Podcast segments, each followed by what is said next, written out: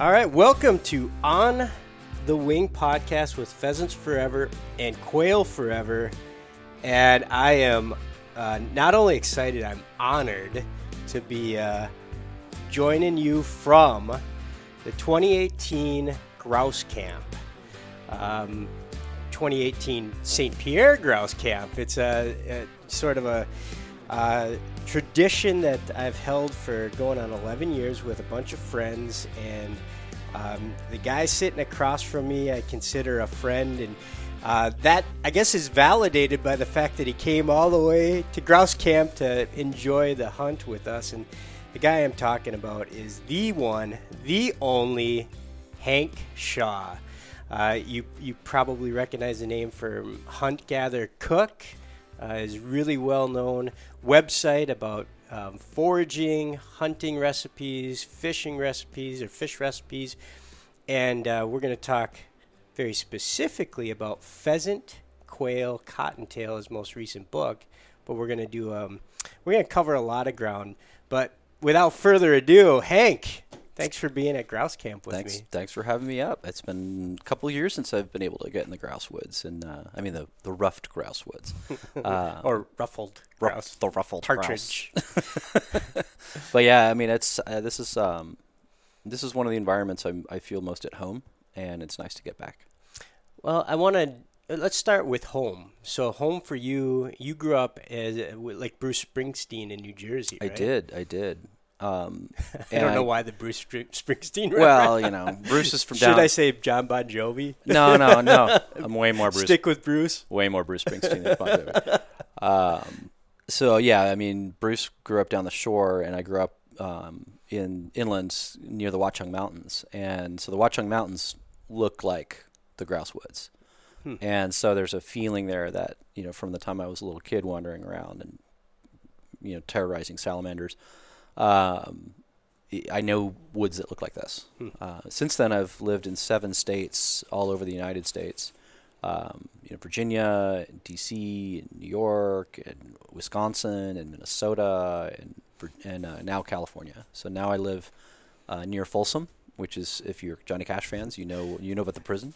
That's a third musical reference of this podcast. we're three minutes in. there you go. Folsom, near Folsom, California. Uh huh. All right. It's where Californians go after they shoot men in Reno just to watch them die. Thank you for that. it sounds like a ring of fire. I should toe the line. Yeah. How long can we keep going? Bring it. I think I'm out. um, so I, I think you and I met. Well, uh, let's so so back up. Uh, you grew up in New Jersey. You've been in a variety of different states. Your background. Um, was a journalist. Really, I mean, that's where you kind of cut your teeth career-wise, and that's how you, what brought you to Minnesota. Because um, you, um, you, you went to school for um, African warfare history. Do I have it right? sort, sort of. So I actually started as a as a low-level chef. Okay. So I worked in restaurants as a sous chef and a line cook. I never really owned a restaurant or anything, so wasn't I don't try to get too highfalutin about it. Right. But I started really as a cook and a, uh, and a, and a chef, and then did both that and journalism for a while, and then just left the the kitchen for for 18 years okay. and uh, and became a journalist. Uh, yeah, I was in. I, I went to the University of Wisconsin Madison uh, for history, and my uh, my concentration was African history, and and I happened to study a lot of military history. So that yeah, so it, it, we've talked a lot about that the last couple yeah. of days in the truck because I just find that fascinating how you've you have such a wide, diverse background and knowledge. You know, you've spent some time in Africa. Mm-hmm. Um, you, like you said, you were a journalist. Um, one of my favorite stories is how you were the beat reporter for the Pioneer Press, St. Paul Pioneer Press, when Arnold Schwarzenegger, or not, um, when Jesse Ventura was governor of Minnesota, and then you went to ended up in California, right? And yep. you were the beat reporter um, in Sacramento for when Arnold Schwarzenegger was. So you went from Ventura to Schwarzenegger and said, "I'm going to start a blog." Yeah, it's so I've sort of bridged bridged a few things. Yeah, I mean, I didn't. Um, I, I was an investigative reporter for the Pioneer Press covering politics. So I wasn't the day to day reporter for Ventura, but um, you know. I, I've more than once I've heard. I don't think that's a very fair question, Mister Shaw. and you know, he, Jesse had a pretty thin skin. Uh, but yeah, I think I'm actually the only person who who's covered both Ventura and Schwarzenegger. It's kind of the Predator beat. Get back to the capital. well, you got to give me a hit of uh, the other Im- impersonation, your Beavis and Butthead impersonation. Oh, I, you know, settle down, Beavis. We've had a lot of fun at Grouse Camp in Northwest Wisconsin. It, so, it, 14 years in is from the time you became a hunter is today, right? So pretty close. Um, yeah you, it might even be to like to the week. It, well, that's interesting because you went out. Uh, you didn't grow up as a hunter in no. New Jersey, and it happened connected to that job at the Pioneer Press. Indeed. So your your buddies with the outdoors editor at the time, Chris Niskanen, mm-hmm. and how take take me from there. So Niski and I were uh, became good friends because um, you know I I've been an angler since before I could walk, and so I've fishing is in my blood and picking wild plants is in my blood. So I was doing all that, and Niski and I were fishing, and you know this is that first year in 2002. So and then the fall comes around, and then it's time to go hunting, and so he uh, he's like, "You want to go hunting?" And you know I've been kind of thinking about it a little bit off and on. I'm like, you know, I think I kind of do. So I checked uh, checked with Holly to make sure that she was okay with and it. Holly is Holly, your partner. Yes. Um, if we had common law, she'd be my wife. But yeah. um, and so she was she was cool with it because Niski had been kind of buttering us up. So every now and again there would like a mallard would show up and or or a couple of pheasants. Okay, so you're you eating know. the wild game, yeah. you just hadn't been hunting. Right. So he he kind of you know it's it's sort of like the crack dealer and like first hit's free. I don't have a lot of experience here's with track dealers, but I know the stuff. First hit's free. Here's your here's your back strap of venison. Like the next one you got to get, you got to shoot yourself. You know. So you know that's kind of how it went down, and so it wasn't actually October. It was it was a late season hunt. Um, it wasn't brutally late, but I think it was somewhere in the beginning of December or the or no or late November because I remember it being cold but not vicious. And this is North. You guys went to North Aberdeen. Dakota? Aberdeen. Oh, you went to South Dakota. Okay. Yeah, Aberdeen in South Dakota, and so I, you know, so you're hunting pheasants. Yeah, yeah. Okay, that, well, that was the plan. For some reason, I thought your first hunt was in North Dakota hunting ducks, but that must have been, came later. No, I actually only hunted ducks in North Dakota once, and that was much later. Okay. Uh, so we're in Aberdeen, and so I had never shot a shotgun before. So I shot rifles my whole life, mm-hmm. you know, mm-hmm. targets, target shooting, and uh, I'm a pretty good target shooter. So I had never really shot a shotgun. So he he whips out this this over and under. I think it's it was a Citori Lightning, and you know we're in a field in South Dakota, and he throws up some milk jugs, and like I miss one. He throws up another. I miss it again. I miss it again. I think I hit it like like I think on like the fifth time I hit it. He's like, "All right, we're good," and and I was absolutely not good. So I couldn't hit the broadside of a barn. Uh, but I didn't kill Chris, and I didn't kill his dog Finn. So that was the that was first. That was a. I didn't even wound him. So that's a. so that's step one. Achievement. But I think what really hooked me on it was you know, uh, as a as a fisherman, as a you know, I'm a pretty good fisherman. So when you're a fisherman, you're not just a guy with a rod and reel. You know uh, topography, you know underwater structure, you know seasons, you know currents, you know tides. Um, you know if the wind's blowing this way and the tide is that, and it's happened to be April, you're going to fish for this over there. And so there's a lot of, of knowledge that a, that a real fisherman has, mm. a real angler, um, that's not just you know reeling up a fish. Um, that that there's a skill to that too, but you know the difference between just a guy with a rod and reel and an angler is, is profound. Mm-hmm. And so the difference between a guy with a gun in his hand, a shooter, and a hunter is profound. Mm-hmm. So what I was w- witnessing firsthand was Niskanen's ability to read ground. So you know we would go by some because we were hunting all public land. Mm-hmm. So we would go by some area, and Niski would look at him like, "Yeah, no, and I'm like, well, how do you know this? You know, so we kept going through and going through it. Finally, there was like, there's got to be birds in that. I'm like, okay, so let's walk it. So we walked it, and you know, of course, you know, it was like a, maybe a rabbit, maybe. Mm-hmm. Um, and then, but nothing. I'm like, well, why? And he's like, well, the cover's not right. There's no food there, and you know, the train is wrong. And then I looked at another place that looked really super good. And I'm like, there's got to be birds in there. He's like, yes, there are, but they're not what we're looking for. So uh, they were sharp tails. Hmm. So we actually walked up on some sharp tails, and I don't. I think we all missed him. I know I missed him. I think Niskanen missed him too. But his ability to say, okay, we're going to go there, Mhm. and it's like what we've been doing all weekend. Right. Uh, we're going to go. That place is right, but this place is not. And I knew that for fish, and I knew that for things like mushrooms. You know, and like the, certain mushrooms always associate with certain kinds of trees or certain kinds of forests or certain kinds of grass. So like, I'm not even going to bother looking for a birch bolete if there are no birches around, for example. Um, and he knew that with with hunting, and so it was it felt like closing a circle. So I knew how to do it with plants, I knew how to do it with fish, and here was an opportunity to learn how to do it and, and bring meat on the table. Huh. Yeah, so it's very similar. People talk about figuring out the pattern or figuring the, the puzzle. It's taking all those variables, like you've done with fishing, and putting them in to a hunting pattern. And for you, it's learning this entire new oh activity, right? Mhm.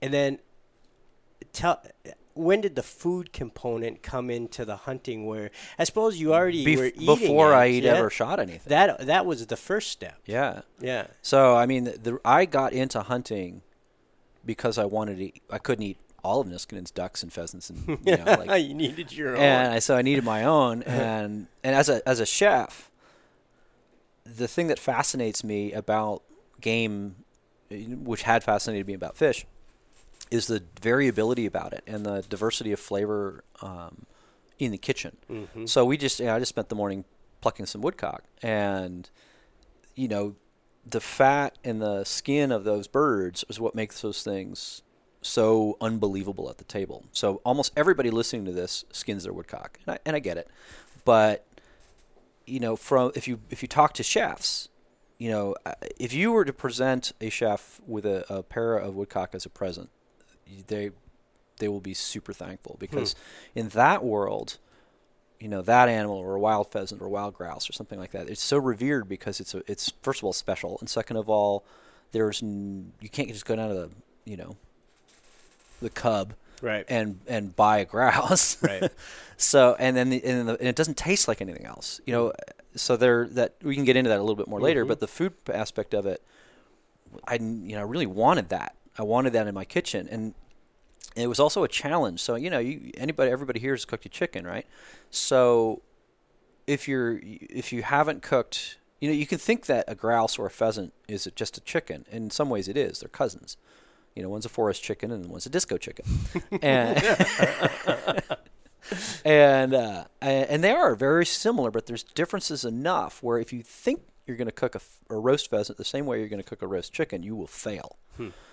So it was cracking that puzzle in addition to the actual getting of the game that was just endlessly fascinating. so woodcock. You know, I, we're going to talk about um, different birds as we Mud bats. Yeah, as we get to the but but you get mud bats, Worm worm, burglars. burglars, right?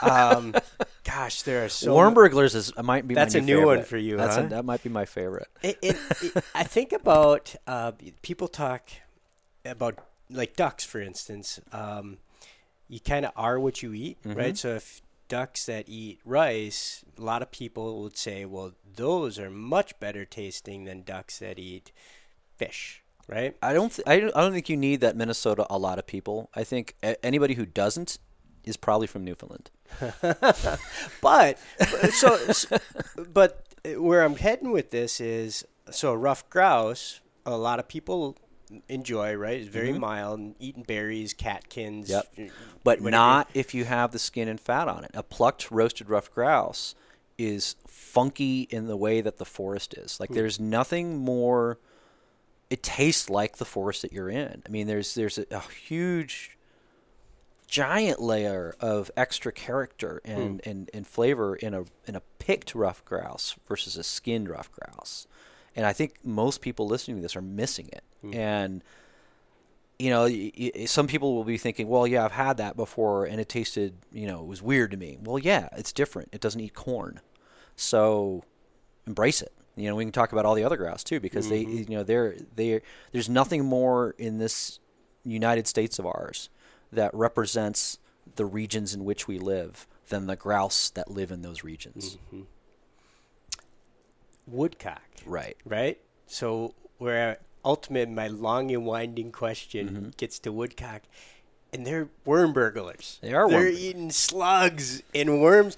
Yet, as you said a few minutes ago, like chefs Mm-hmm. revere, you know, from European. Um, historical chefs that write about food to guys like you you know it's like woodcock oh you know Exactly, it's it, and I love woodcock too. But what you know, what makes woodcock um, kind of, in many ways, the pinnacle of uh, upland game bird eating? I think the piece to it, uh, like people are like, "Wow, I eat worms." Well, have you ever seen what a mallard eats? Yeah, You know, or have you ever seen what a wild turkey eats? Side note: the weirdest thing I ever pulled out of a wild turkey's crop, uh huh. a baby rattlesnake. and you know, buckets of crickets, right? Yeah, You know, yeah. Lots of birds eat uh, insects. Yeah. So you know that in and of itself is not going to make that bird unpleasant. Mhm. Um, I think what it's hard to put a t- to flavor on because it's that and that and that's probably the answer Mhm. is that it's unique. yeah, There, you know, you can. If I told somebody, well, yes, it's it's a little bit like it's vaguely snipey with a little bit of dove and a and a bit of grouse all Hmm. all added to it. Now that means nothing if you haven't eaten those animals. right. So if you've never eaten wild game, I can't help you because it tastes like a, it, it's so unique and it's so special in the way it tastes that there is no store bought equivalent, not even remote. Yeah. So when people say, "Ah, woodcock tastes like liver," They're overcooking it. you're right. So the woodcock, like a few other birds, like a sage hen is another one. Um, woodcock and a sage hen, uh, and uh, prairie chicken, and oh god, there's another one I'm forgetting. But they're opposite birds. So woodcock have dark meat breasts and white meat legs, hmm uh, and weirdly so do sage hens. Um, and so what that means is, if you were to, you know, I don't know, most people cook woodcock whole or just the breast, but if Mhm. you were to cook a whole bunch of woodcock legs, for example, hmm which probably doesn't happen all that much, but it would. There, it's all white meat, hmm and you know that's going to blow. And then if the other thing about the woodcock, um, the drumsticks, it's they're kind of hilarious. They look like lollipops. I mean, they they're actually sort of Popeye birds, right? They have giant, like round, little drumsticks on them. Like so, most birds have a kind of a streamlined drumstick, and and these are just bizarre little pop. you mean you've seen them strutting them in the? in Yeah, oh, yeah. All I the l- YouTube videos. I love the YouTube videos.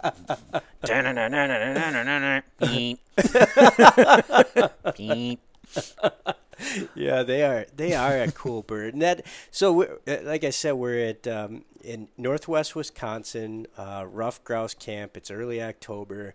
We've been chasing woodcock, uh, rough grouse, and then Hank uh, joins us, and all of a sudden we're foraging too. And I I love foraging, but I am a very uh, I'm probably the typical forager that goes out in the springtime and gets morel mushrooms, wild asparagus, maybe a leek here or there, and that's then- about taps my knowledge. and then berries in the summer. yeah, ras- yeah, blackberries, raspberries, blueberries, but um, but you opened my eyes to how much there really is out there in the grouse woods. uh, Oh, yeah. in the fall. It, so no matter, well, tell tell us a little bit about what you found grouse hunting in Northwest Wisconsin. Just randomly dropping you in here, Mm-hmm. and you picked up some variety of mushrooms yesterday. Yeah, I mean, so the second I got here, uh, I got out of the car. I'm like, "There's mushrooms here." And how do I know? Because it's cool and moist, and it's a forest.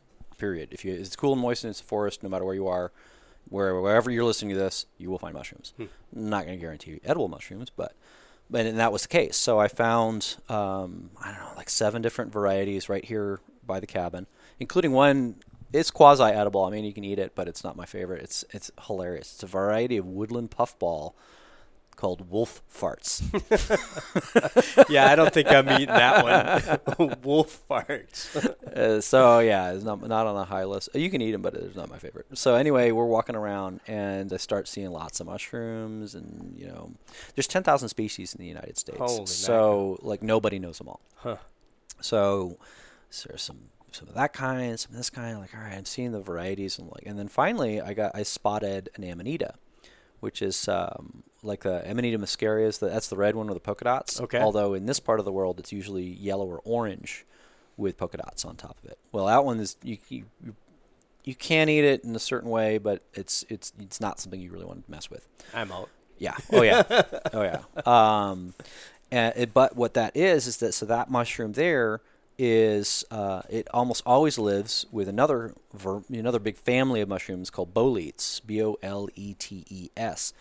And boletes include porcini and and a lot of some of the finest mushrooms that everybody wants. Hmm. Well, in the grouse woods, you don't really have porcini. Uh, at least I've never seen them because I think they like bigger oaks in this part of the world. Okay. And we don't want to be around bigger oaks when we're hunting grouse. Right, we're looking for 10 to 15 year old poplars and alders and birch. So guess what lives near poplars and alders and birch? Well, there's a there's a birch bolete, and then I'm pretty sure this other one is a poplar bolete. So they're all in the family of Leccinum, and um, so the, the uh, so one key if you're listening to this uh, and you're interested in finding this variety of mushroom, they don't have gills, or some people call them fins.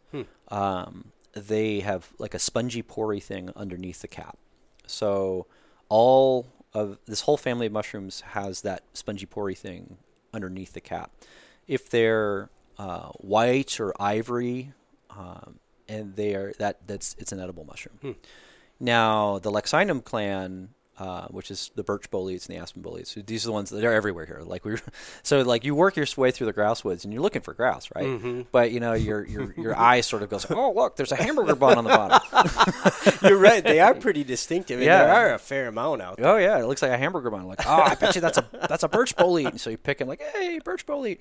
So you put it carefully in your bag, and so you know you got something, right? Yeah. And we we we did pretty well. And you found some black trumpets. I did. I, I, I wasn't confident enough to have eaten them without you here Yeah. to know that I found what I thought was black trumpets, but brought them to you and you confirmed that I uh, I picked the right thing. And good eye too. Like the black trumpets kind of hide in the underbrush. I'm, I'm a little surprised you saw them while you were grouse hunting. Yeah, my dog was pointing doodles, and I, w- I- they caught my eye. so it was because they were they were really moist um, part of the forest. Mm-hmm. So, um, it, uh, berries. There's berries out there right now too, right? High bush cranberry. We although we didn't find too many of those. We didn't like right now. It's kind of tail end. You know, you're getting frost, and so high bush cranberry is really the last thing in low bush. If you can find a cranberry bog, um, you know, both grouse and and grouse uh, woodcock won't eat it, but grouse will eat low bush cranberries and high bush cranberries. And so, if you can find them, you know, it's kind of a double threat. So you might shoot a bird, and then you know you can pick up some, especially low bush berry, cranberries are amazing. Yeah. What about pheasant hunting in um, October in North Dakota, South Dakota? You know, uh, Montana. The, uh, there's pheasant seasons opening up now. So Mm-hmm. when people are out chasing roosters, are there mushrooms they can be looking for to complement the bird? I think the the most common prairie mushroom that you're going to find when you're pheasant hunting is a giant puffball. Hmm. So the giant puffballs are everywhere. Not wolf farts. Not wolf farts. Related. Related, yes. Yeah. Um, and it's just like a bi- it's like a giant. It looks like a soccer ball, Huh. and and they're just. I mean, they can be huge, and they can just randomly pop up in the grass of the prairie. The problem with pheasant hunting is pheasant hunting is often in farms, so there's not a lot of native habitat. But in between where you're going to walk for pheasants in like a stubble field, uh, and then and hedgerows and Sure. the borders, that's where you're going to find stuff. Okay. And I, would be remiss if I didn't mention right here, right now, that Hank is a Quail Forever life member. Indeed. and uh, quail season, uh, you know that we're not too far off from quail hunting. What about um, you know it's starting later in the year, November, but as um, you head towards the Great Plains and down south, are there uh, mushrooms to be searching for while you're out quail hunting? It's a little late. Yeah, I mean there might be. Um, more often, you're going to find um, the last of the berries. Okay. You know, and then I live in Northern California, so we've got mountain va- mountain quail and valley quail, and you know, there's all kinds of stuff in the Sierra Nevada. um, in that September October season. But once you get later, you know, you're pretty much just looking for the birds themselves. You know, the in Arizona, there's all kinds of cool stuff. Like if you hunt desert quail late in the season, you know, December, January, you'll find cactus fruit, which is Hmm. pretty cool. It's, it's cactus fruit, like um, the prickly pear. Is that what that's, you're talking about? That's one of them, but Okay. but all cacti have fruits on them, Huh. and and the one that you see a lot when you're Mearns quail hunting in the uh, in January February is the yellow fruits of the barrel cactus, which are awesome. So one of the early articles I think um, I read that was written by you was a hunt with you and Niskanen in North Dakota, hmm and it was a sharp-tailed grouse. Yes, and you you um, harvested some rose hips. rose hips. That's Rose right, hips, and you, yeah. you boiled it. Well, go tell me what you did exactly. Yeah, so there was rose hips everywhere, and they're that prairie rose hip, so they're real, they're real small. So you pick a bunch of them, like you basically walk around. I did this when I was prairie chicken hunting too last year. Is you'll see them everywhere, right? And you'll just stop for a second and go and just put them in your game bag, and then you know at some point you you're like I don't like a pound of rose hips in my game bag. I need a bird in there too, and and and so you end up uh, I end up drying them out Uh-huh. because if you just eat them fresh, they're they're okay. But if they've hit frost, they get mealy, Hmm. and they're not as good. Um, and then so you dry them out, and then you reconstitute them, and then you can either what I do is I just run them through a, a food mill to separate the seeds out, and it creates a, a paste that looks exactly like ketchup. Hmm. And you add a little bit of salt to it, and then it's a great little side sauce for sharp-tailed grouse. Or you can you don't even have to strain them. You can just simmer them right, and then um, let it, let them steep overnight like a tea, and then you add an equal amount. You strain it so there's no more debris in there. So you've got that rosehip tea that's very very strong, and then you mix that one to one with sugar. Hmm. Bring it to a boil, and you have rosehip syrup.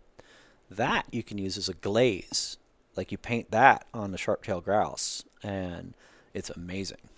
Well, speaking of amazing, you got here um, at the day after we had started Mhm. um, grouse and woodcock hunting. So we had already had a few birds in the bag. You arrived in the evening and you cooked us um, an amazing grouse and woodcock dinner. Uh, walk me through the recipe because I was um, I was cleaning the birds, handing them to you, and I wasn't watching what you were doing. I just ate everything on the plate at the end. So what what what was the process? So I've um, it's a so the the birds were skinned and and and um, and it- Yes, I was, I was just they were skinned. We didn't pluck them. yeah, yeah. Well, I just want to just state that at the outset. Yeah, so this yeah. is a, this will be a more accessible recipe for people listening. Um, by the way, I'll, I'll preface this by saying the exact recipe done with doves is on huntgathercook.com. Uh, it's and it's uh, basically it's doves with Appalachian tomato gravy. So if you look up Appalachian tomato gravy, um, you'll find my recipe. So um, the uh, so basically they had a bunch of skinned grouse and woodcock breasts. So uh, Bob pounded them out a little bit thin so that they were the even size, and that's kind of an important thing if you're ever going to do the breast meat of really any bird, because the the end near the the wishbone is fatter than the end near the tail. So you want to pound. You know, you don't have to wail on it, but Mhm. you know, pound them so that they're they're about even thickness. Do you do that even with chickens? Oh, yeah, home? you do, sure. huh? Huh? If I'm going to do a cutlet, Sure. uh, because it, cook, it cooks evenly. Yeah. and otherwise you're going to have a the tail end's going to be overcooked and the the middle of the of the fat end could be undercooked. Sure. So that's just a it's just a pro tip. Yeah. Um, then I I did a pretty s- well it's not really totally standard breading, but it's you know you, everybody here's probably breaded stuff and fried it. So you dust it in flour, you put it in a in a mixture of egg and some sort of dairy product.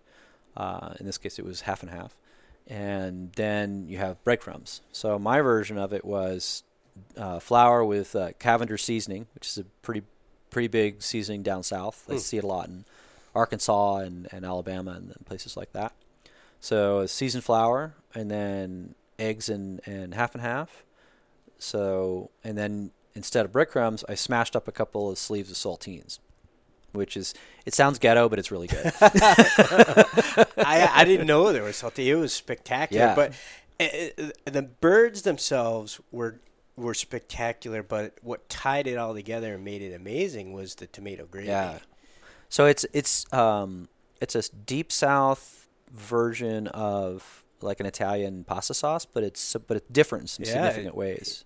Very different. So it's um, you you start with bacon fat because all good Southern food starts with bacon fat. Um, start with bacon fat. Yeah, so you try out a, a whole bunch of slices of bacon.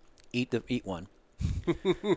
By the way, that's a that's a universal. Like if you if a, if a recipe calls for four slices of bacon, if you do if you don't slice five, and then eat one, you're just I don't know, you're some kind of monk or something. I mean, you just that's why you cook bacon. You had higher right? discipline than the rest of us. Huh? Um, so you take the you, you cook some bacon and then take the bacon out and then eat one slice and then chop the rest and leave that aside, and then you want about two or three tablespoons of bacon fat in there, and then you fry up some very finely cut onions, and you do that until they're nice and soft and getting to turn a little bit of brown, and then you have to thicken it a little bit. So some people thicken it with fine cornmeal, some people thicken it with flour, and I use flour in this case. And you let that cook until you get that raw flour taste out of it. So you know, five minutes or so, and then you add um, like a can of whole peel tomatoes, and you crunch up each of those whole peel tomatoes with your by hand. And now that that matters actually. So you, usually, well, why don't I use tomato sauce or why don't I use tomato diced tomatoes? Well, you don't do that because diced tomatoes contain, I believe it's citric acid, or it contains something in there so that the diced tomatoes hold their shape, Hmm. which is why you don't use diced tomatoes. Um, you can use fresh tomatoes, of course, too, but then you've got skins, Mhm. um, and that may not bother you, but it doesn't make a smooth or Right. nice tomato gravy. And smooth is the other reason why you don't use tomato sauce because you want texture in the in the tomato gravy. If you want it completely smooth, then by all means use tomato sauce. But so that's why I use those whole peel and you squish them up by hand, and it because it sounds like well, why am I doing this extra mm-hmm. step? And that's why. So you you so it cooks like that for a while, and they you can add thyme if you want. Some people don't. Some people do. You add a, a nice big drizzle of of something dark and sweet.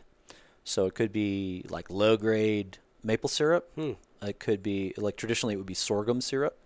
You could do that like that black Karo corn syrup.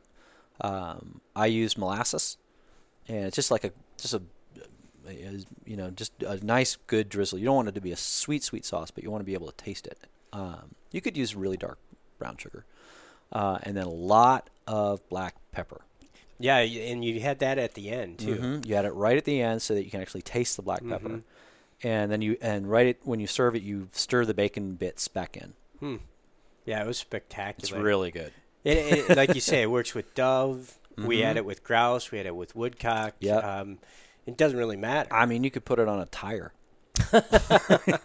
yeah, I said you've heard all those jokes. I've I've witnessed on multiple occasions in the last three days. Oh, the, seriously? the the joke where, um, well, you know, you put this on on a, a wood board, you fry it, and then you eat the wood board. Yeah. You must hear that joke like three times a day because I've seen it happen over and over. If I had a dollar for every time I heard that joke, I could buy a mansion. Like it's like, oh, I tell you what, you take, and, and everybody thinks it's like the, the, the that nobody's ever heard yeah, that joke. yeah. One of my uncles did it to you like two days ago. I was like, "Oh gosh, Paul, you know he's heard that one already this weekend." Yeah, like within hours. yeah, you know. You know, Uh, the, the only thing I've ever I, I might agree with you on that, and even then, I could probably make it taste good. Is mus, is muskrat? Oh yeah. Muskrat are challenging. well, I don't think I want to go hunting for muskrat. Yeah, most people just. But I have, I have, I prob- I've probably been that that guy who's asked you some of those questions. You know, hey, you ever eaten carp? yeah, like, yeah, I'm fine with those questions. I mean, because it's a it's legit. Like everybody's experience is different. So, food's a very cultural and personal and regional thing. So, I mean, we're up here in in Wisconsin and the Upper Midwest. It's not really a catfish eating culture. Mhm. But as soon as you hit Missouri on south, everybody eats catfish. Yeah, and, and up here, they fish largemouth bass big Mhm. time, right? But they don't eat them. Ditch pickles. Ditch pickles. Yep. Green carp. Do you like largemouth bass? I don't fish for largemouth bass. I mean, I've eaten them. They're fine. Yeah. Um, they're terrible in warm water. Yeah. They, the the meat gets a consistency of wallpaper paste. Mm. Uh, but that's true with any freshwater fish. Yeah, cold water. water fish Uh-huh. are t- traditionally better. I I've eaten quite a few largemouth bass from Minnesota. Yeah, we had a Smallmouth are better. yeah. Well, that's what I was. Um, my KFAN radio partner Billy Hildebrand and I had a fish um, fry contest: walleyes versus smallies, Mm-hmm. and unanimously, everybody not knowing picked smallmouth as their favorite Yep. between the two. the cult of the walleye in the upper Midwest is really kind of bizarre to me. Like it's they're not that fun to catch, guys. They're just not. They, you you hook a, a walleye and it's like, eh, I'm caught. And, and you know, I mean, they get big, so that's cool. But it's not like they're a good fighting fish. And then the the best thing that they've got going for them is that they make a nice big clean fillet, which is nice, and they're a clean slate. I think part of it though is what you referred to earlier about that um, figuring out the puzzle and the pattern because Mm-hmm. they they can be challenging, right? To figure out. Well, like, well, now once you figure them out, like oh, they're twelve feet down, and you lindy rig them on a fresh, you know, on Yeah. a, uh, you know, um, jigging a minnow. I, I appreciate whatever. that for sure. But in terms of like actually bringing one in, Yeah. I'd well, much rather have a smallmouth on the end of my line. Than Well, yeah, that that's the fighter. That's the fighter. Um, all right, so so you've written four books, mm-hmm. and your first one did have a fair amount of fish. It did. and that was Hunt, Gather, Cook. Yep.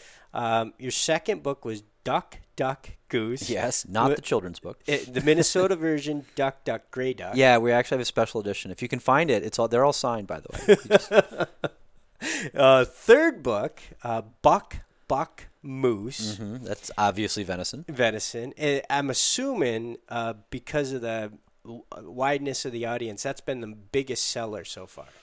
Um, I, it's hard to say because you know they they didn't all come out at the same time. Um, That's true. There's a I span of about ten years there. yeah. I suspect over time that Buck Buck Moose will probably be the biggest seller because there's just more deer hunters. and and I think um, so. You've been coming. Those are your first three books, and you have a wildly successful blog, right?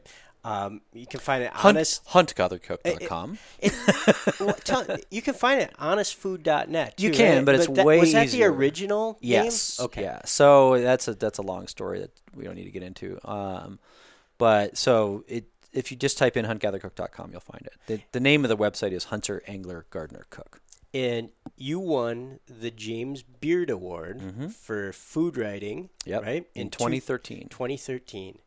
That's awesome. That's Yeah. So folks not familiar with James Beard Award, it's like the Oscar for food, right? Yeah, I mean it's it's um it's it will change your career. I mean it's a legit I mean it's like an Oscar. Huh. You know, at least in our world. How did it change your career? Um, just being nominated actually helps a lot. So I got nominated in 2009, and when you're nominated, there's only you're on the podium already. So there's only three nominees. Um, so I'm not sure if I got silver or bronze that year, but uh, so I you know I w- got nominated in 2009, and then I got nominated again in 2010. And that second time, uh, if you've ever seen the movie Julie and Julia, Yeah. um, where she gets written about in the New York Times and like her phone's ringing off the hook, that happened. Huh. So I that's that's the, the the spark that gave me the book deal in the first place back in 2011 um, for Hunt Gather Cook, and you know the rest is kind of history. Wow. You know, and then winning it in 2013 is is even cooler because you know you quite literally get an, like an Olympic medal. there's a there's, So a, you know, there there's a- a medal that they they put around your neck. And Is there an event where you go up to the Uh-huh. microphone? Oh yeah. yeah, Ted Allen was the guy who put the uh, who put the uh, the medal around my neck, and, and he's uh, so he's a big celebrity on Food Network. He made his he cut his he you might also know him from Queer Eye for the Straight Guy. Um, he was the guy who could cook on that Okay. show, Huh. but he's a really really nice guy, super nice guy, and it was just it was it was pretty cool that he did it, and um, I was like, "Woo, yay!" And like everybody's trying to like act all cool, right? Like, like I'm sorry, I'm doing like a, I'm doing like the Ickey shuffle, and, Yeah, you know. that is what I love. You absolutely wear the emotions on your sleeve, right? You should. You should celebrate. Yeah, I mean, especially the first time. You know, like the guys who've won like six of them are like, all right, I've been here before. well, I haven't. yeah. Well, give me the chance to be, you know, a little bit, put my freak on just for 30 seconds and then I'll go sit down again, you know? So what I'm trying. So you won that in 2013. Yeah. and 2012 in Kansas City National Pheasant Fest and Quail Classic, I think was your first. I think you're right. Yeah. um, first time that you were on our food wild game cooking stage, Mm-hmm. right? And you've been there every year since. yeah. Yeah. and I can't. I can't believe you keep inviting me. Uh, uh, well, you, you're invited to infinity and beyond because there's nobody better. But um, during that time, you know, 2012 in Kansas City and 13 in Minneapolis and um, 14 in Milwaukee, I'm begging Hank, like, you've written about gathering. Yeah. Hank, you've written about ducks. You've written about venison. We need a bird book. You're right. I mean, but there's a reason. There was a method for the reason why I was stringing you along for so long. Oh, re- Can So, you explain all yeah. the girls uh, why they've been stringing me along when, uh, until I met my wife? that is an entirely Uh, different we- conversation. Yeah, we won't go there. Um, so I, re- I did Duck Duck Goose first uh, for two reasons. One, um, people are buying duck uh, to a very small extent, but people are buying duck in supermarkets now, much more than they were ten years ago. So it, I had a, a non-hunting hook for it, and for from a hunter's perspective, I spend more days in the field hunting ducks than anything else. Um, I live in Northern California. It's one of the biggest duck hunting places in North America. Yes, that's true. Um, we have very liberal limits. We shoot seven ducks a day and, and 25 geese a day, including 10 speckle belly geese, which no other state has. Hmm. So there's, like, if you're a hunter in Northern California, you're a duck hunter, period. So my personal experience in the kitchen with a variety of wild birds, I was better at that at the time than I was with venison or with upland. So venison came next because just quite frankly, there's more deer hunters than anything Sure. else. And it was time. Like I, you know, I had I developed enough expertise where I could stand up on stage and people can ask me any question they want, and I have a pretty good chance that I'm going to be able to answer it. So all this time, you know, right around that time, you're like, ah, do a pheasant book. I'm like, well, yeah, I could do a pheasant book, but you know, you, you only get one shot at this, right? Right. So it has to be a small game upland bird book, and there were so many animals that I had not even hunted yet, let alone had a chance to work their way through the kitchen. That it would be, it would have been a book that would I would not have had complete experience. Mm-hmm. So it took me until now to be able to say, yeah, I've cooked these, I've the, I've cooked that, I've done this with that, and for all of the upland birds and all of the small game. So now finally, I've got that level of expertise with you know, and quite honestly, the style of hunting that's closest to my heart. Yeah. And it's just you know, I mean, we mentioned it before that every region of North America has its own grouse including like the jungle. There's a there's a it's not actually a grouse, but it's close enough. It's called a chachalaca, and it lives in Brownsville, Texas. It's like the jungle grouse, and and so all of these things are out there, and they're different. You know, um, I would have never known that sage grouse have their I would never know that they're opposite birds with white meat legs and, and thighs until I'd hunted them. Because guess what? Everybody breasts them out. They're like, it was a dark meat bird." Like, well, halfway. And so that personal experience, both in the field and in the kitchen, that takes time. With like, there's got to be 30, 40 animals in that book. Yeah, yeah. Cause you, you, um, I learned a term from you years ago. Like, um, you want to create the category killer. Yes. Right. um, where and you know, um, for me, Duck Duck Goose, uh, you know, clearly kills or kills the wrong word, but is the absolute pinnacle of duck um, recipe books, right? Right. There's nothing else that can rival that. And same thing with your next book, Mm-hmm. um, Buck Buck Moose. It's Like, why would you get another venison book? I mean, there's there's other takes on certain things, but when from a pure depth and breadth and beautiful photography, you look at Duck Duck Goose and Buck Buck Moose, and you're like, how how's anybody gonna even try to make a better book than this? And that's what I wanted for the Upland Game Bird. Mm-hmm. And so you, it, and you had to wait for it. and I had to wait, but but it makes sense, right? Yeah. Because you you you know doing a book just about pheasants, quail, grouse, you know maybe the the basics, right? Uh, Ruffed ruffed grouse, the basics doesn't kill the category. right. Pheasant, quail, cottontail, the book you've created, you know, where it goes from squirrel to rabbit to spruce grouse to, snipe, sage, to you know, snipe. to you know, and then all the different kinds of grouse, right? So I Mm-hmm. mean, sharpie's not a ch- not sharp-tailed grouse is not a prairie chicken. They cook Right. different. They look different. Uh, you know, ruffed grouse is not a blue grouse. They're close. You can you could cook. You can one recipe can you can one recipe will work for pheasants, blue grouse, or or roughies for sure. But they're not exactly the same, Hmm. you know. And and snipe are not woodcock, and they're slightly different. So there's it's a push pull where the way we structure the book is is unique actually. So Oh, that's a great point. You you thought long and hard about how you were going to break this book up because Yeah. you know the natural intuition is like, well, I'm going to have a section on game birds, Mm-hmm. right? But that's not the way you approached it. It's it's broken up in light meats and dark meats because well for one the only white meats in the hunting world are upland game and pigs. And nothing else has white meat. So all the waterfowl have dark meat. All the all the cervids and various you know things with horns and antlers they all they're all dark meat. And so uh, only in the upland game bird world or really upland world because rabbits rabbits are white meat and squirrels are kind of a leaner um, do you have the actual white meat that a lot of people enjoy eating?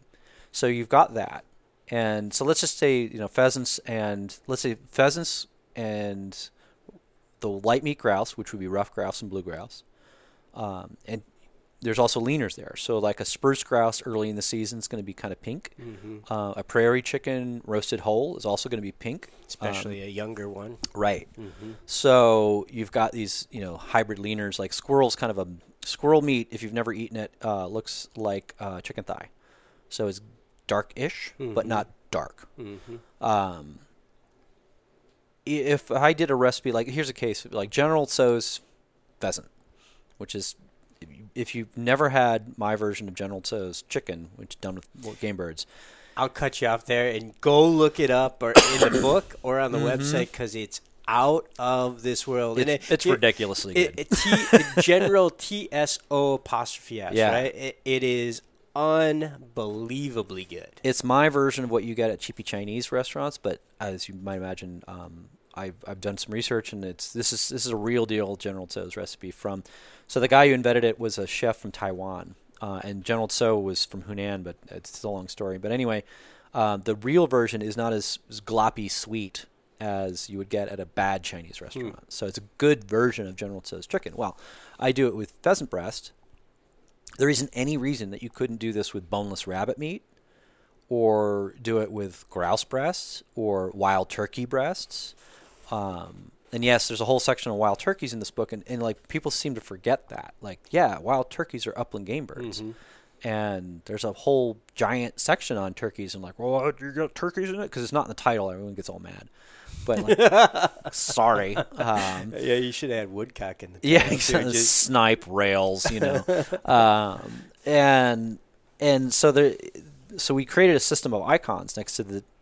So General Tso's is in the pheasant section, but you'll see these little icons right next to the recipe with like a like a, a quail next to it because you could use quail breast or partridges, um, you know, like chukars or Huns. Mm-hmm. Um, any kind of white meat that you can get boneless works great with General Tso's. Hmm. So yeah, there's 20 some odd, 30, I mean, maybe even 30 recipes for in the pheasant chapter, but there's really like 100 pheasant recipes in the book.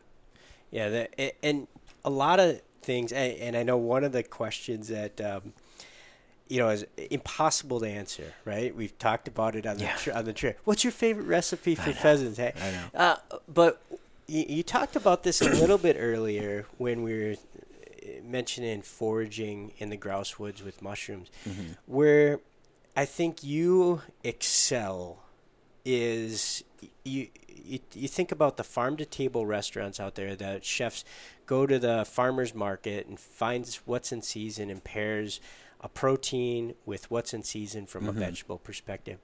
Will you do that at a completely different level, taking what you hunt with what's in season all around us, right? And and what's magical about the upland world, eh, and we've talked about this a little bit, is that no matter where you go in this entire country, there's an upland bird that you can chase, and there's magical ingredients in, r- right at your fingertips. Exactly.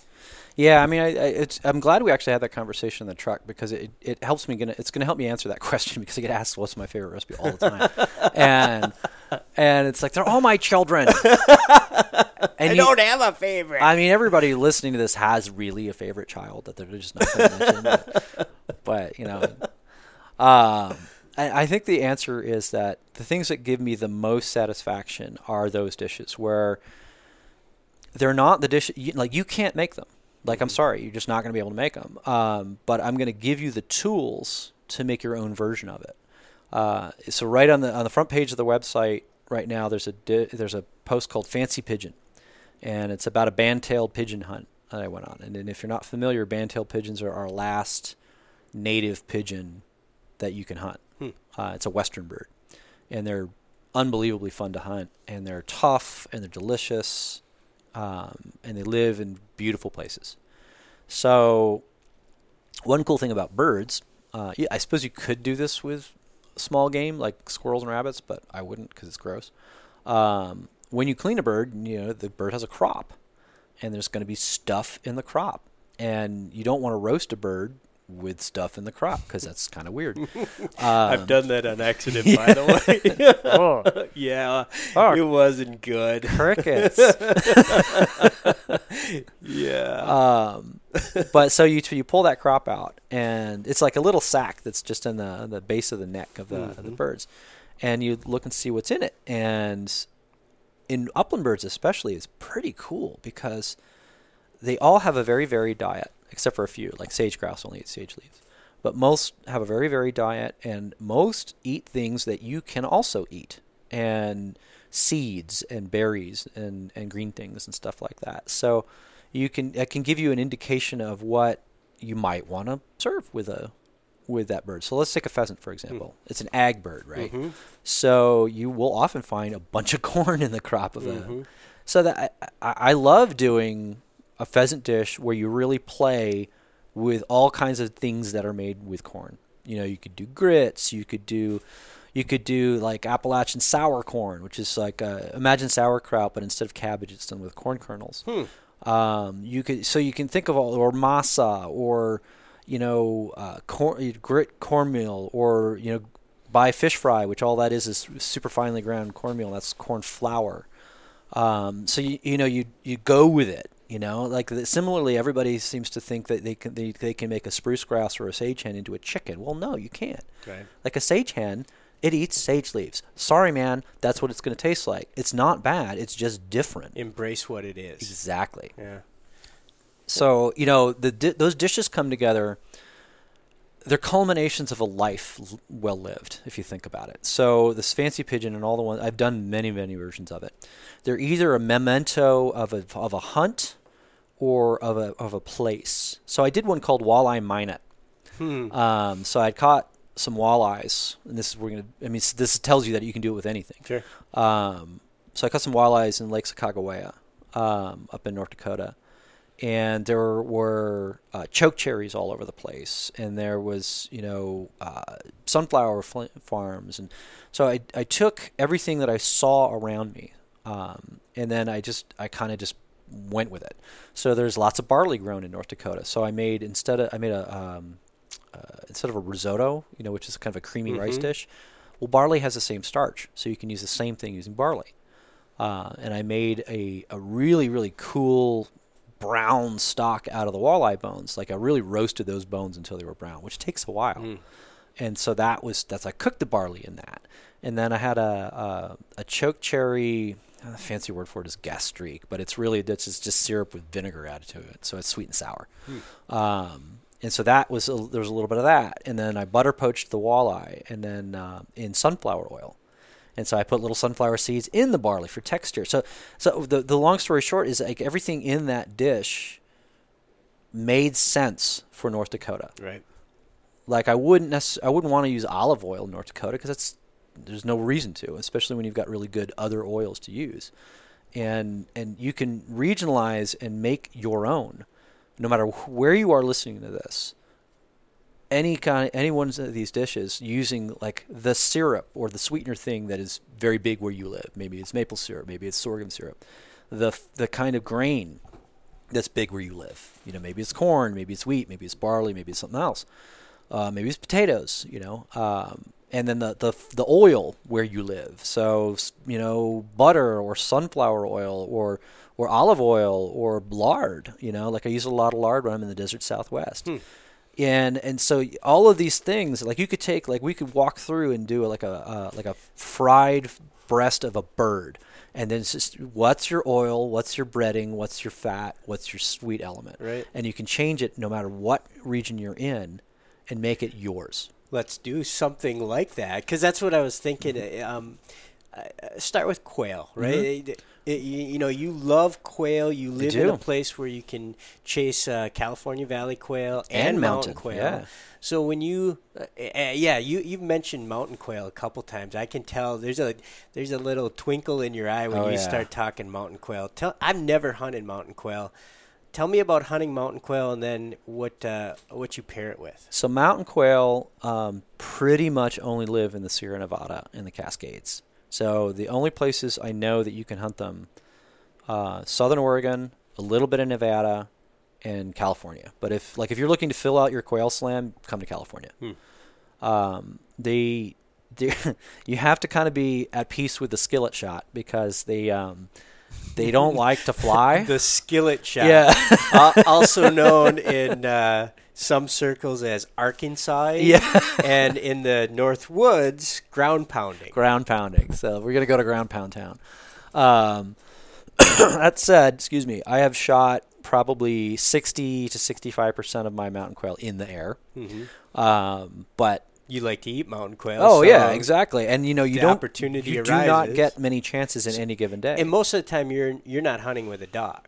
Never. Oh, no, that's not never. That's not true. A friend of mine has a dog named Bullseye that, that we hunt with, and and Bullseye can be yeah fairly useful, but it's not one of those things where they're scattered Mm-hmm. and it's mountains, so it's not like you can stroll through the amber waves of grain. You're like going up and down mountains Right. in the in the deep pine wood forests, and you just got to put miles on, and your dog, not really. I mean, they'll help if if you if if if you, three or four of us would each shot a quail, the dog would be helpful. On the retrieve. But if it's just like you and me, Yeah. and we just sh- and we each shot a quail, you just walk right to that quail and get it. Yeah.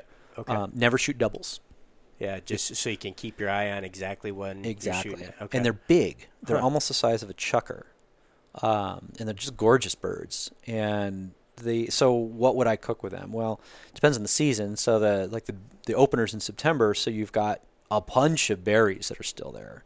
You've got um, you've got uh, native California pine nuts that are there. You've got black oak acorns, so you can do like acorn flour dumplings or something like Hmm. that. Um, I do a lot of uh, spätzle hmm uh, just because it's a nice dumpling, and you can you can you make a spätzle dumpling light and very unique to your region um, very easily. You know, I mean, as opposed to a big old, you know, like a cat head dumpling down Mhm. south. Unique to the region by taking a item and turning it into flour. Exactly. Yeah. Exactly. Because it doesn't have to have gluten in it to hold to Huh. hold. Um, so you know, you've got acorns, you've got pine nuts, you've got berries, you've got um, wild mint, you've got like pigweed, you know, is growing around. So there's you know, you've got green elements and the so the, the the uniqueness of that environment would be pretty much the same as what I would do with that pigeon recipe that I mentioned on that's on the Mhm. website. So because they live next to each other, and you hunt them at the same time. Hmm.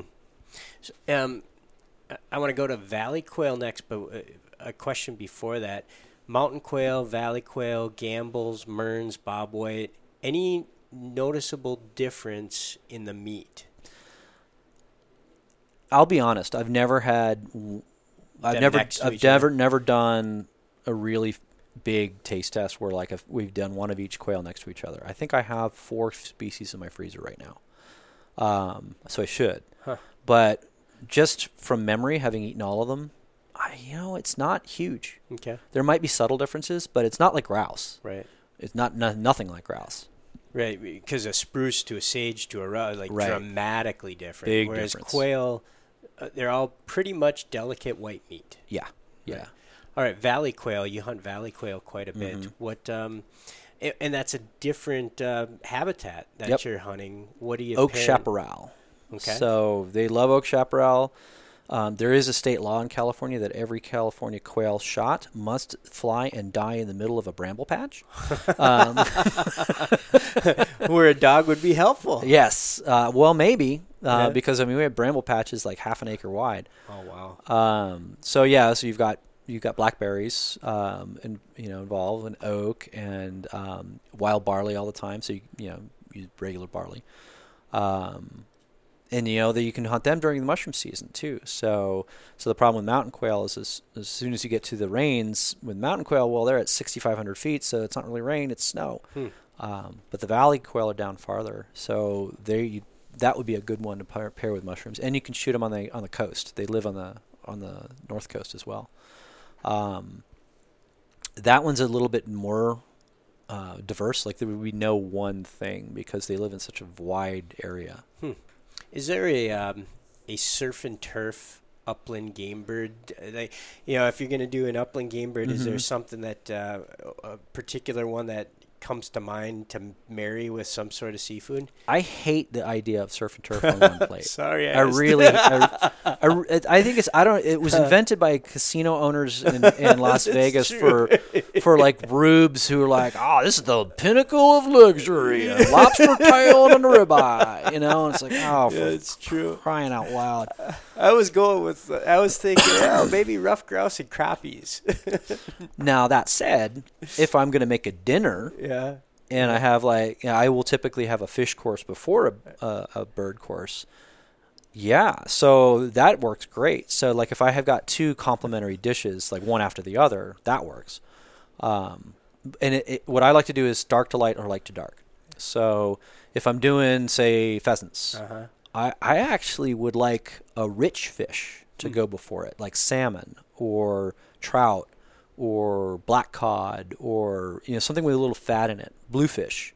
Um, so you know you you if if you have a lean white fish and then you do a lean white bird, that's there's a sameness to that that you don't want. You Mhm. want to mix it up a bit. Hmm. So that, like consequently, if you've got uh, sharp-tailed grouse, which is a dark meat, Right. then you'd want to go with maybe walleye to go before. So it. the the crappie grouse is a little Mhm. too same. yeah, Yeah. exactly. Yeah. Well, if, it, if it's ruffed grouse, yeah. Right. Yeah. Yeah. exactly. I loved your uh, imitation of the, uh, you know, the epitome of decadence. yeah. with I mean, I've- lobster tail and fillet. It's just you see these casinos in like rural Nevada, and it's just Mhm. "Nah, I got lobster tail and ribeyes, and it's just oh god. Uh, we got a ton of bobwhite quail Mm-hmm. hunters listening, Quail Forever members. What's your, um, uh, you know, you got those eight bobwhite quail from Georgia that you got in Mhm. your game bag. What are you gonna find to to pair that with? See, the coolest thing about bobs is there's cultural tradition behind them. Mm. So in all the other quail, with the exception of say the like Mearns and Gambel's, where there's Mexican traditions, Hmm. There's not a lot of this is what you do with quail in the rest of the country. So you have to choose your own adventure, which is great. It's cool. So you can invent you know your own thing. Mhm. In the South, they hold on to their food culture tighter than any other region, and and with good reason. So there's all kinds of things that there's so many recipes that are amazing that exist already with for bob whites that you don't necessarily have to stray from it too far. Like quail and grits Mhm. is amazing. Um, uh, quail, you know, the like a quail perloo, which is a little bit like a jambalaya. Okay. So that's the Georgia Low Country dish. That's amazing. Barbecued quail. Mhm. You know, I mean, it's. By the way, everybody listening to this, when you eat quail, pick them up and eat them. They're not a bird for a knife and fork. Period. Oh, get in there. Um, Just get in there, right? dig in. In fact, it's like uh, I've loved quail for so long. It used to be it used to be one of my uh, dating tests. Huh. So like I'd go, you know, be on a first or second date with some girl, and, and so I'd make sure that we got quail, Uh huh. and then if she was willing to pick it up and get after it, we can we can keep dating. quail. So you, I mentioned before, you are a Quail Forever Life member. What Mhm. about quail? Do you what what makes you love them? I love them as much as I love grouse. So grouse are to cool weather in general. What quail are to hot weather.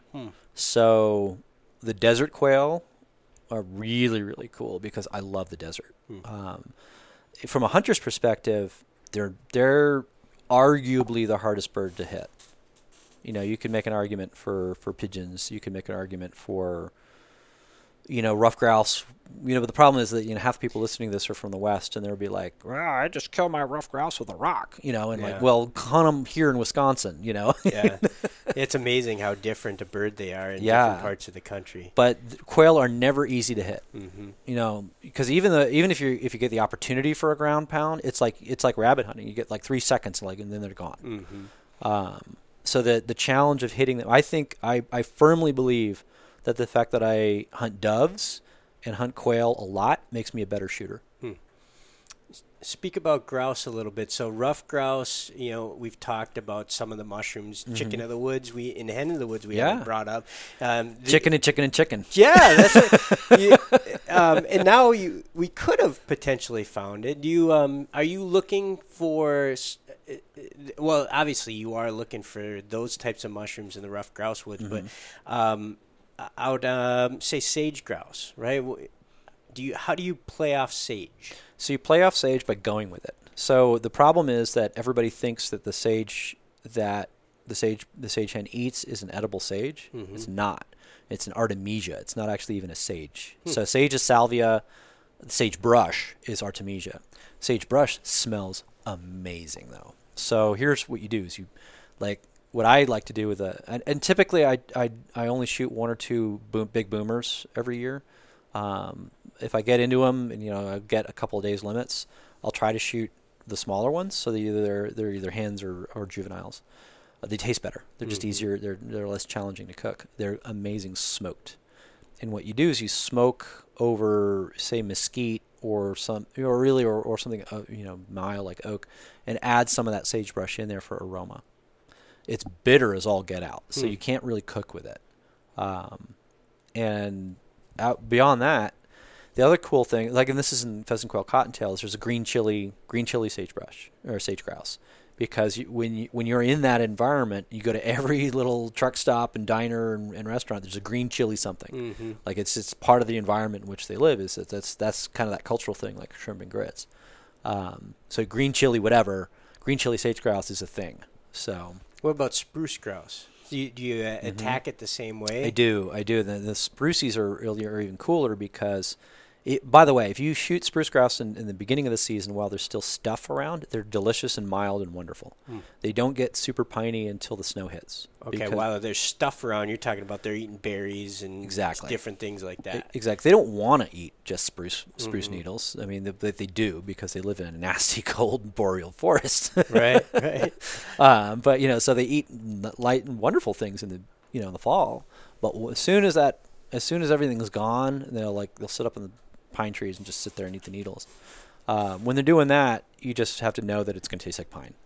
You know, it's and pine goes really well with lingonberries, which happen to live exactly where spruce grouse Mhm. live. So, so I have a recipe in the website. I do it with partridges, but I've got a recipe in the book uh, of um, partridges with uh, cranberries. And so that with spruce grouse, that dish is dynamite. Hmm. And if you don't have you know spruce needles or pine pine needles to to flavor the dish, you by the way you chop them up really fine, and they're just it's like Nor- Nordic rosemary. Um, and so if you don't have that, just use rosemary because it's a very similar flavor. So i i a- again, we're we're talking a lot about items from Pheasant Quail Cottontail, Hank Mhm. Shaw's new book, um, uh, introduced at Pheasant Fest in Sioux Falls Indeed. this past February. Um, it, it it does cover all these birds: quail, pheasants, grouse. Um, but Turkeys. it, it also covers, yeah, wild turkey, rabbit, squirrel, um, Fur bearers. yeah. So, uh, well, just, uh, wild turkeys first, because a lot of Mm-hmm. folks treat their wild turkey just like their butterball, and that's a Oh, right. yeah. You hear that all the time, and, and that's a the the first step in the worst step. Yeah, I mean, so wild turkeys. So the wild turkeys are the animal that is the closest to the store bought version of it in the wild world. Hmm. When you're talking about a heritage turkey, So if you're talking about like a bourbon red or like I call them Gucci turkeys because they typically cost you like a hundred bucks for Thanksgiving. Um, if you're talking about one of those turkeys, they're not a lot different from a Jake. Hmm. I mean, they're virtually identical. Now, a big old rope dragger is another story, right? so if you got a big old, you know, nine inch, twelve inch beard, that's an old bird. So Uh-huh. you've got to treat him a little different. Um, but y- y- the, that's the that's the gift of the turkey. It tells you how old it is. You know, unless you shoot hens, and, and hens you can never you can never really tell. And like some states, like mine, like California, you can shoot hens in the fall. Um, te- hens tend to be much more much tender, much more tender. Um, but like a, a a a Jake with just like a like a pinky sticking out of his chest, um, that's a tender bird. So that's the those birds I will pluck them. I don't pluck uh, I don't pluck toms because the Hmm. skin is is leathery. Um, and the other thing, no matter whether you pluck it or not, please, for the love of God, keep the legs and the wings. Yeah, that's a good message for any Yeah. bird, right? Because there's so many people, particularly you watch it happen with pheasants all the time. Mhm. Oh, that just drives me batty with pheasants. Because the the meat on pheasant legs. Oh. Well, Right, here's you- here's a pro tip. Yeah. Pro tip for everybody who's like, I don't like those sinews. Well, I don't either. So guess what? Buy a pair of game shears. Pop those. You can eh, skin your damn bird. I don't really care. Skin that bird. Pop those legs off, right? And use your game shears to cut the thigh away from the drumstick. Make a big old bag of thighs and a big old bag of drumsticks, and cook them separate. You're welcome. I mean, here's the thing: like a thigh is just there's one bone in it, and it's full of meat. It's like it's this a good pheasant thigh is the size of the palm of your hand, Yeah. and it's um, it's my favorite part of the whole pheasant. Now the drumsticks, sure, they've got big old sinews in them, just like a wild turkey does. Well, what do you do with them? You throw them in a crock pot with some chicken stock until the meat falls off the bone. Well, how do you get it off the bone? Super easy. Grab the the end of the th- of the drumstick that used to have the foot on it, so the skinny end. Hold it tight between your thumb and forefinger, and strip the meat away from you. So what that does is your is your the hand holding the drumstick holds all of the the sinews, and then the meat comes off, and what you're left with is what looks like a whisk, um, and then you throw that away, or you know, give it to the cat or something, and and so then you've got all of this meat, boneless meat, and you know, I'm, I mean, you go three days possession limit of, of that's a that's two meals. Yeah, that you can use it in soup. You Mhm. can use it in pasta. Carnitas, yeah. Oh yeah. Yeah. Carnitas is great. So it's already tender, right? So the, the only way step you got to do now is get a big old cast iron st- skillet.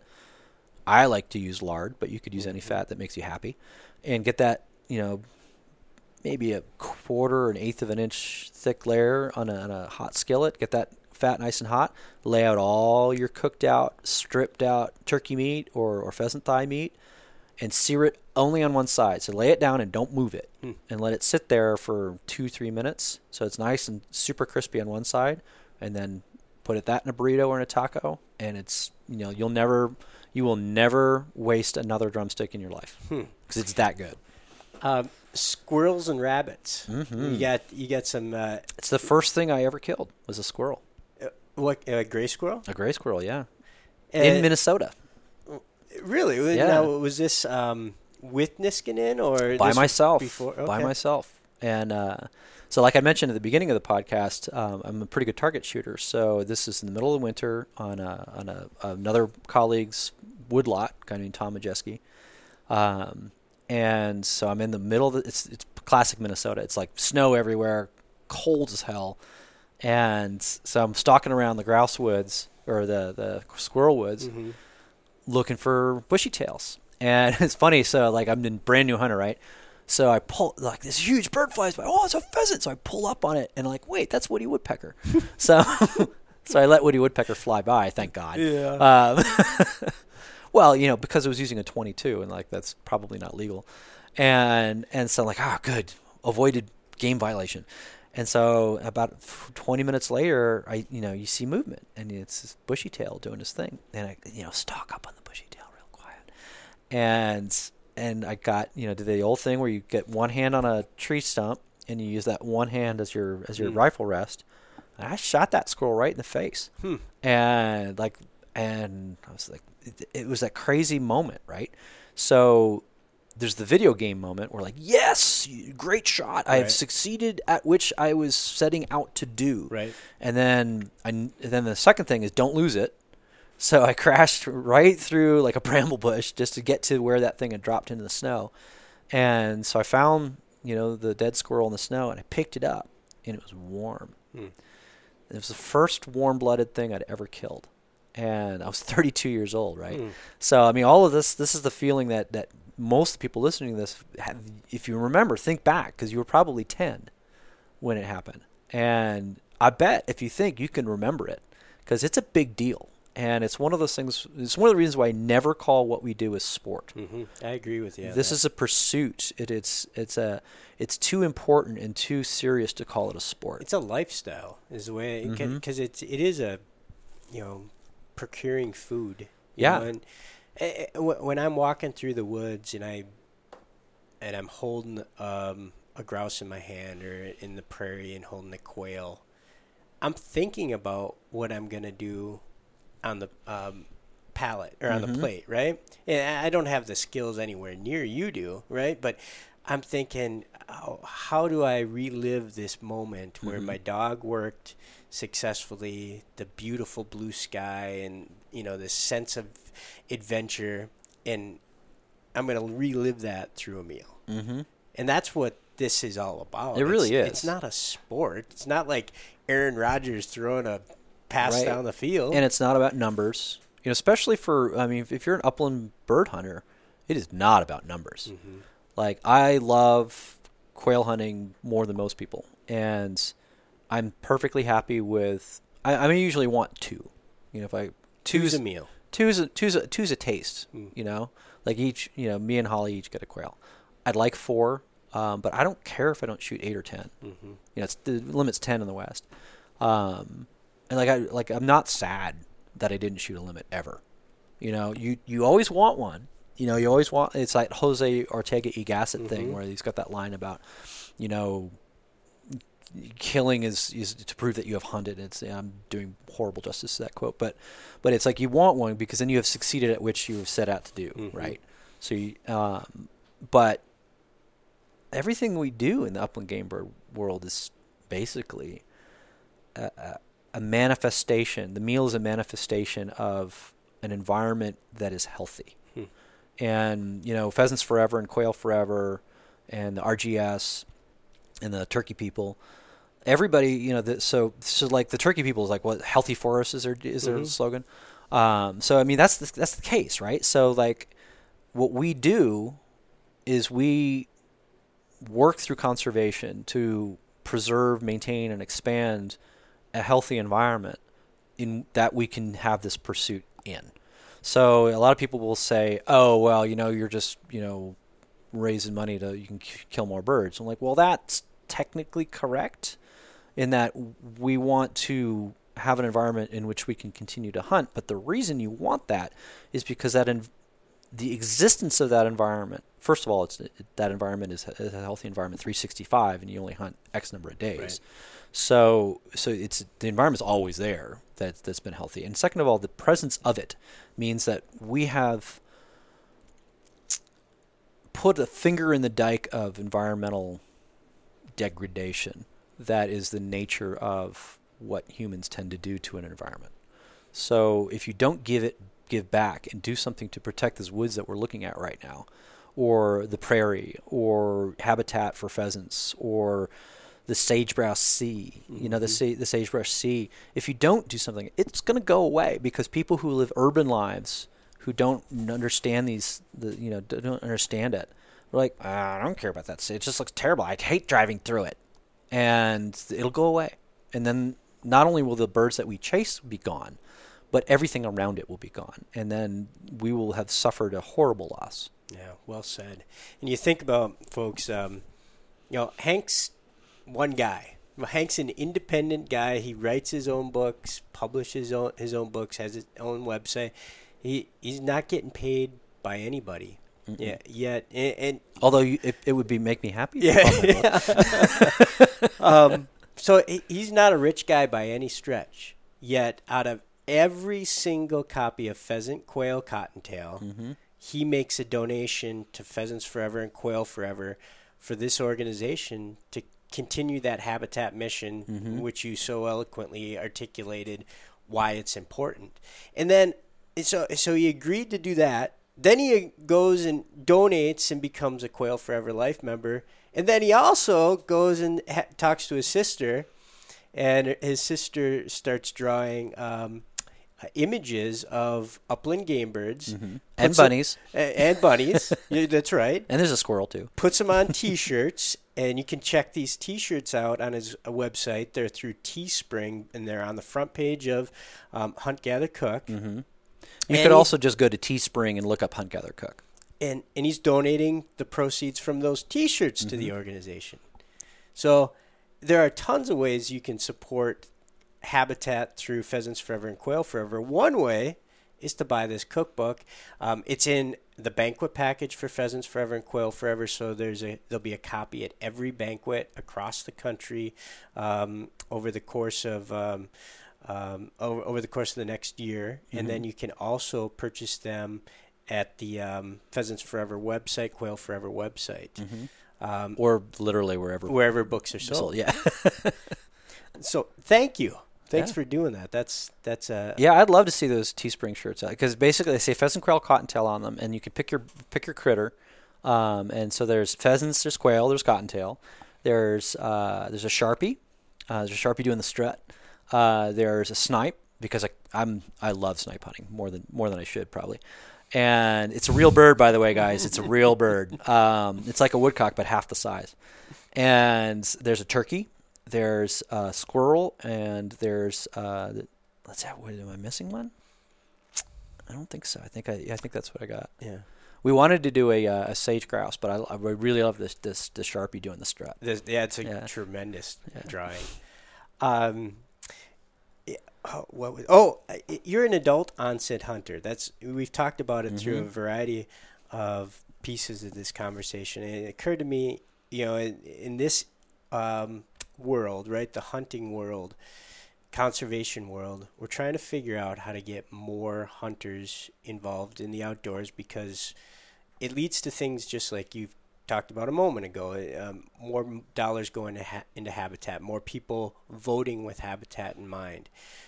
What's your perspective on um, how the industry is going about recruiting hunters to, uh, you know, our our lifestyle? I think they're. I think finally everyone's aware of it. Mm-hmm. Um, it took a while, but you know, you're seeing even guys like Michael Waddell on his TV show finally start talking about the eating aspect. Um, like weirdly, because I'm, I'm I'll, I'll just say it, I'm not a huge fan, but Ted Nugent, um, at, for all his faults, has been talking about eating the game from day one. Mm-hmm. So he was a pioneer in that, actually, for all his other issues. uh, but I mean, so that that needs to be the constant message. It it can't be somebody look at the, look at the G twos on this buck. Mm-hmm. I mean, that's great. I mean, I like shooting big deer too, but it's you at least have to talk about the fact that you're going to eat it because this the single biggest question that every hunter gets is, do you eat it? Mm-hmm. and it, and that is a terrible thing because that suggests that in the uh, the eye of the non-hunter, not the anti-hunter, because they've already made their minds up.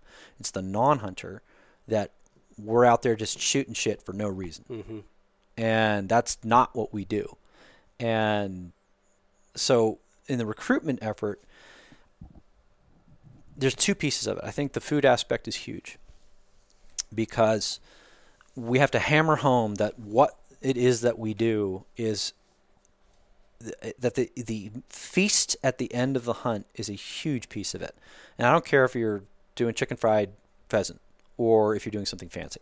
It doesn't matter. It does not matter the level of skill that which you cook your game, but what matters is that you is that you cook it. Mm-hmm. Um, and so that has to be kind of a universal. Like we, as a as everybody listening to this podcast, needs to talk about the fact that you love to eat pheasants or quail or whatever it is. Uh, to non-hunters, like bring it in for for lunch at the office. Mhm. That's a big one. That's a really big one. So if you make a really nice dish, and it's you know, and obviously it'll it'll reheat, bring it in to and and and they're, they'll smell it when you microwave it or heat it up, and you're like, "What is that?" And I'm like, "Oh yeah, it's it's a pheasant stew." I'm like, "Really?" And then offer them some of it. Mm-hmm. So that's that's how it has to work. It it can't you know, organizations can do only so much. They can they can be leaders, they can be you know they can provide forums like R three, you know, recruitment, retention, and reactivation. Correct. Um, that is an extraordinarily important piece of all of the different critter clubs and and departments of fish and game as well. Uh, to have a piece to that, because what happens is, let, us say you just I fed some pheasant stew to my colleague at the in the break room, right? Mm-hmm. So my colleague's like, "Oh man, that was really good." That person could have been me, right? Because because mm-hmm. Niski gave me those pheasants before I ever picked up a shotgun. Right. Well, I had Niskanen. If that person doesn't have a mentor for a hunter, which a try your level best mm-hmm. to mentor a new hunter. And and I'll be honest, everyone talks about kids.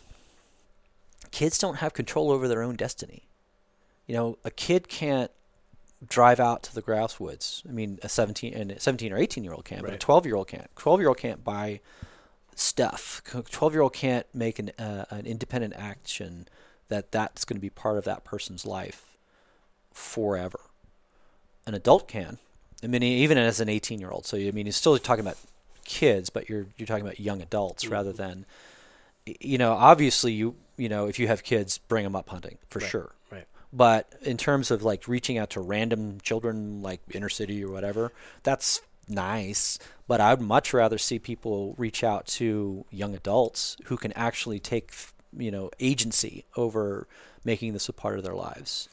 And you hold events Oh yeah. Um, when you release a book, you tour the entire country, so you have firsthand experience about these folks that you know we categorize in a marketing world like foodie per, the persona of a foodie mm. is a type of people that we're trying to recruit as one of the aspects of a new hunter right so you see these particular people all over the country oh, yeah. um, eh, how many of those folks that you know when you're in spokane and des moines are already hunters, how many of them are trying to get in because of the connection to food and reading your your blog? I think I see about 50% existing hunters, like traditional long-term hunters. Mm-hmm. I see about 30% hunters who have taken it up recently, mm-hmm. and then a very small percentage of people who haven't done it yet, hmm. but who are interested, and then there's some who just come for the food. Mm-hmm. Um, and I think there's a ton of people who are just starting out, and I get, I mean, I don't go a day without somebody contacting me on social media about, hey, I'm like, I just there's a a, a, a line cook, a young line cook from Santa Cruz, uh, California, who wants to hunt jackrabbits and wanted some advice on how to hunt jackrabbits, and so I answered it. And I mean, this is one of those things where it's important for me and for everybody listening to this answer the questions. Mm. Um, I try to answer every single question I ever get, and especially from new hunters or beginning hunters, because I had mentorship. Or you know, the least that we can all do for people who are trying to pick up this pursuit is be helpful. I'm not saying show them the X, you know, right. or the whatever. Um, and but when you do show them the X, teach them the etiquette, and that's another thing. It's like if I take you to my spot to hunt grouse or pheasants or ducks, um, you need to know that you can't come to that spot unless I'm unless I'm there, or unless you ask me and I say yes, you can go, because that's how a spot gets blown out. You know, you, you know. So what happens is the you know if you don't if they don't understand that that new person comes when you're not there, and then they tell their friends and mm-hmm. so on and mm-hmm. so on and so on. It's like that that shampoo commercial in the '80s and then the spot's blown out, you know. And that's a great reference. Yeah, and it's completely blown out. So I mean, that's it's just simple mechanical stuff. Mm-hmm. Like, and teach them. Everyone needs help for this because this pursuit of ours is, is very opaque. Um, it's not obvious if you live in an, in the iPhone world, mm-hmm. and it needs to be if it's going to survive, it needs to be embrace urban America, and if it doesn't, we'll die. Yeah, uh, so I'm curious a little bit more about that profile. What what is the breakdown of folks coming to the events at urban versus rural, male versus female, age? Is there a profile?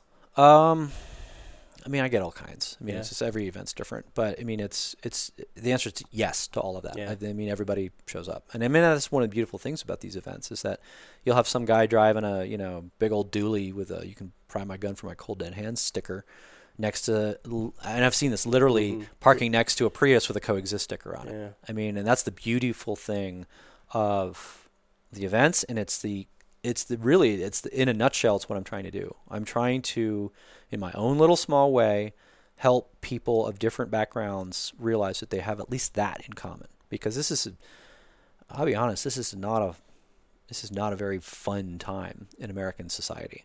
Uh, we're at each other's throats too much, and I think we um, are getting more and more tribal. And I think if hunting becomes the province of only one tribe, it will lose. Yeah. Well said. Thank you very much for for doing this. Yeah, no problem. Thank you for coming all the way to northern Wisconsin for grouse camp. Um, if folks want to see you on tour, uh, Mm-hmm. interact with you on social media, how do they find you? So I'm on uh, I'm I'm on Instagram a lot. I'm Hunt Gather Cook there. Um, I am on Facebook. There's a forum I run called Hunt Gather Cook. That's a closed forum, but say that you heard uh, you heard me on this podcast, and I will let you in. We do that because um, I don't like Indonesian spammers or you know that kind of stuff. So we want to make sure that you're real and that you have an interest in this pursuit. So um, I'm also my website is huntgathercook.com. That's hunter angler gardener cook, and that is where you will always find my current events. There's just a little tab that says, "Hey, where's Hank?" Um, and I've got all my events on the Facebook page and on the website. So I'll be touring until December 9th. I'm in the I'm in the Upper Midwest until November. Then I'll be in the DC area, and then finally I'll have my homecoming dinner in Sacramento on, on December 9th. Oh, the homecoming. So how big is that? That ton of people? Because I know you have a local restaurant. you Well, I- always hold it at, Right? I hope it's going to be a big yeah, that's that's awesome. Because uh, you do that at the end of every book, right? Yeah, I always I like I often will have an event in in the Sacramento area in the beginning of a book tour as a kickoff, Yeah. and then I do the homecoming. Like I'm, so I feel like Odysseus, you Yeah. know, like I'm back off in the, the crazy seas of weirdness that is book tour. And by the way, that's an entirely another podcast thing that, that we should talk Yeah. about. Do you have sirens haunting you? Uh, it's it's I you might say that, but I couldn't possibly. Yeah, comment. Siren is a town just south of you. Is it really? Be careful driving through. I feel like I'm between Scylla and Charybdis. oh man. Uh, well, you could also support Hank and get connected um, by going to Pheasant Fe- National Pheasant Fest and Quail Classic, uh, Schaumburg, Illinois, February uh, 22nd, 23rd, 24th. Mm-hmm. Uh, Hank will be on the Wild Game Cooking stage and has been a fixture on that stage since its creation in 2012. And let's hope that I don't get life-threatening pneumonia this time. Yeah. well, you know, I well, is there a question you always get asked when you're on the stage? Um, other than what's my favorite recipe? Yeah. Um, we already went down that road. yeah. I mean, I get that one a lot. Another one. I mean, one I get that you know. we'll just one last pro tip before we go. yeah. Um, is how do you pluck them damn birds? Oh yeah. Like so, I mean, you saw me plucking woodcock this morning. Like I, I am, I am actually a mother plucker. You're, Um, you're an amazing mother, well, I have bird a, plucker. I've got skills on that one that, that is just developed through practice, and uh, you know, I'm not like any, I'm not a wizard or anything, um, but it's just practice, practice, practice. But the, here's the pro tip: the pro tip is with any upland bird. This is specifically true with with gallinaceous birds like pheasants and, and partridges and grouse and quail. Don't pick pick them when you think you should pick them. Hmm. So get them as cool as you can, as fast as you can. Which what that means is, if it's cool out, you're fine until you get home. But if you're if it's not cool out, you need a cooler in your truck. So get them there. Then you get home, put them in the refrigerator, whole and in the feathers. And I know if people are squinching their nose out, but seriously, you'll be fine. This doesn't work with turkeys. Turkeys have to be gutted because they're too big. Everything else will cool off fast because they're not very they're not terribly large animals. So put that in a plastic bag in the fridge, um, and then overnight. First night is the is the hunt day, and then the next morning keep them there. Don't don't don't mess with them.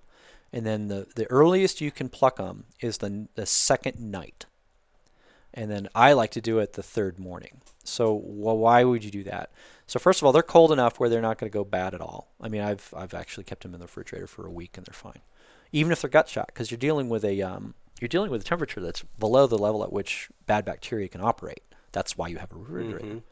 So, and they're not terribly insulated animals. They're not like ducks. Like ducks will hold internal heat five times as long as a pheasant because Hmm. it's all the, the thick down, And the thicker fat, and thicker the fat. skin. You know, all of those are insulators, and, and the up these upland birds don't have that.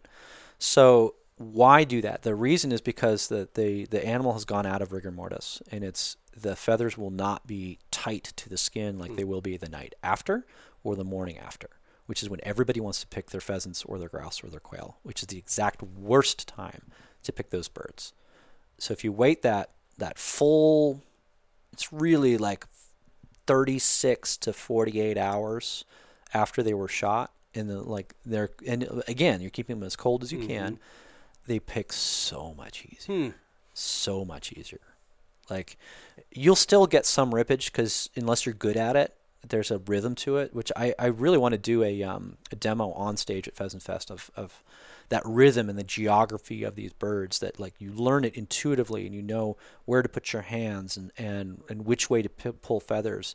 And once you get it you can do it i mean i can pick a pheasant i can dry pick a three day old pheasant in about five minutes. Hmm. And the flavor of having the skin. oh it. yeah i mean it's it's- Dramatic. it's it's absolutely worth it no i don't pick every bird but you know i pick i pick many Awesome. All right. That was the final pro tip, but go out and support um, Hank Shaw at all those social media outlets, but also uh, Pheasant Quail Cottontail, wherever you can buy books, including the Pheasants Forever store, the Quail Forever store, and in the Encore um, package of the Pheasants Forever banquet package for chapters, you can get a copy of the book and, and see it at banquets all around the country. Thank you for coming to Grouse Camp. Thank you for what you do for not only Pheasants Forever and Quail Forever, but for the entire critter organizations, right? Being part of the conservation community and seeing the long game, that vision for habitat, it it makes a huge difference for a guy of your your stature and, and your perspective to do this. So thanks very much, Hank. appreciate it thanks for having me on This has been On the Wing podcast with Pheasants Forever and Quail Forever, live from a uh, grouse camp, which I'm not going to drop the pin on today because there's only so many birds to go around. But it's been a pretty good grouse hunting season so far, probably a little bit better than expected. And the woodcock are flying. It is peak migration. So we're going to go back out into the fields in the forest and search a wild game. We will see you down the road. Thanks for listening to this episode of On the Wing.